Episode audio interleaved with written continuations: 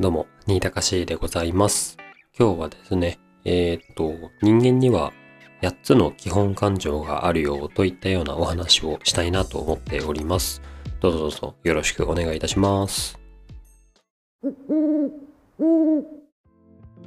改めまして、こんばんは、新高しです。普段は転職エージェントをしたり、物を書いたり、事業のサービス企画やマーケティングの支援をしたり、キャリアや人間関係、恋愛など、個人のライフプランに関わるあれやこれやの相談に乗ったりしながら、気ままにこうして喋ってるようなものでございます。さて、えー今日はですね、心理学から、えー感情の場といったモデルのお話をしたいなと思っております。今日からあの何回か続きますので、まあ、ちょっとくどくどとあの説明する部分があるかもしれませんけれども、あのご容赦ください。で、えっと、感情の間っていうのはですね、えーあの和訳されたもともとはあの海外のものでして、まあ、プルチックっていう心理学者が提唱した提示した、えーホイール・オブ・エモーションというですねあのモデルがあるんですけれども、まあつまりあの人間の感情っていうのはもういくつもあるわけなんですけれども一説によると1億3000万以上の種類の感情に名前がついてるわけなんですがそれを、えー、とギュッとまとめると8つの基本感情から派生する、えー内容っていうのが大体ですね48個とかもうちょっと厳密に言うと56個ぐらいの感情に分けられる。で、もうほんとほんとシンプルに、えー分けていくと8つの基本感情が実はあってそこから派生していくんですよみたいなモデルをですね作ったあのとても偉大な方がいらっしゃいます。プルチックさんですね。で、えっと、プルチックさんがあの言った、えーその8つの感情は何かっていう話を早速次に本題でしていきたいと思います。8つの基本感情はですね喜び信頼恐れ驚き悲しみ嫌悪怒り、えー期待。この8つですね。まあこのこの喜び信頼っていうのは和訳であってですねもともとあの提唱されている要は英語の話でいくと、えっと、まあ喜びが joy で信頼が trust で恐れが fear で驚きが surprise で、えー悲しみが sadness で、えっ、と、嫌悪が disgust。で、怒りが anger。で、えっ、と、期待が anticipation ですね。っていうような名前がついているわけなんですけれども、まあ、僕は日本人ですし、えー聞いている方の大半も日本人かと思いますので、えー日本語で今後も主には解説していきたいなというふうに思っております。で、えっと、日本語、日本語じゃねえや。あの、この基本感情なんですけれども、喜び、信頼、恐れ、驚き、悲しみ、嫌悪、怒り、期待とついておりまして、で、えっと、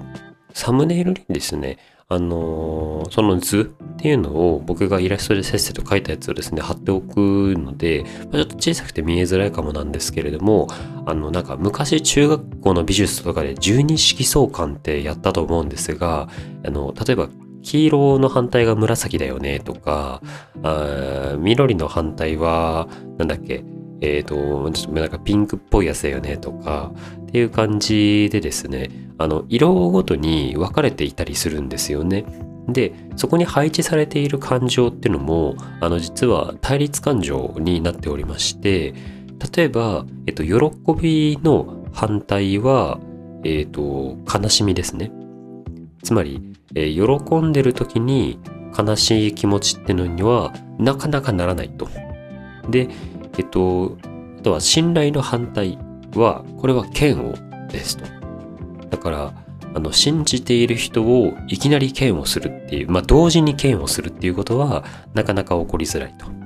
そして、えー恐れの反対は怒りですね。これちょっと日本語訳すると分かりづらいかもなんですけれども、まあ、つまり怒りっていうのは、えー相手に対しての攻撃体制、ファイティングポーズをとっていて、で、恐れっていうのは、どちらかというと、こう、防御の姿勢をとっている、リスクを回避しようとかっていう動きかなというふうに思います。そして、えっ、と、最後、驚きの反対は、期待なんですけれども、期待っていうのがちょっと和訳すると分かりづらいんですが、まあ、期待イコール予測とか予期とかっていう風に捉えても良いかもしれません。で、えっと、つまりですね、驚きっていうのは、えー、これから起こることっていうのが全く予想できていない状況で、えー、衝撃を受けてる状態。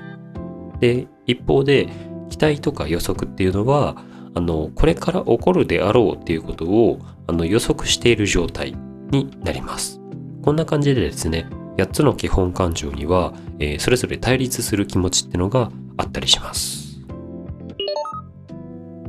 で、私たちはですね、あの、感情をポジティブな気持ちとか、ネガティブな気持ちとかっていうふうになんとなく分けて認識していると思うんですけれども、この8つの基本感情をポジティブ、ネガティブで分類するとどうなるかっていう話なんですが、あのですね、まずポジティブで言うと、これは喜びと信頼ですね。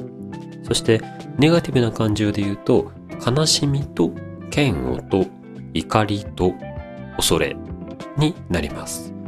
で、えっと、余ってるですね、えー、驚き、期待っていうのは、ポジティブでもネガティブともまだ分類できない中立の感情になったりします。